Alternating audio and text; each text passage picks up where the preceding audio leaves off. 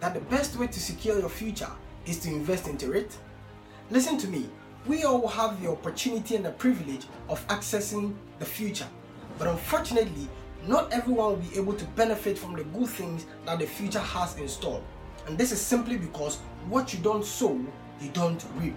So if you want to reap good benefits in the future, then you have to invest in the future today. The benefit of happy life, peace of mind, good marriage, quality education, and profitable business, and so on, are all a product of a good and wise investment.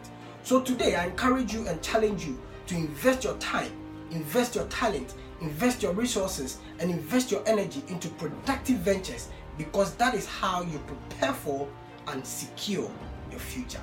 God bless you.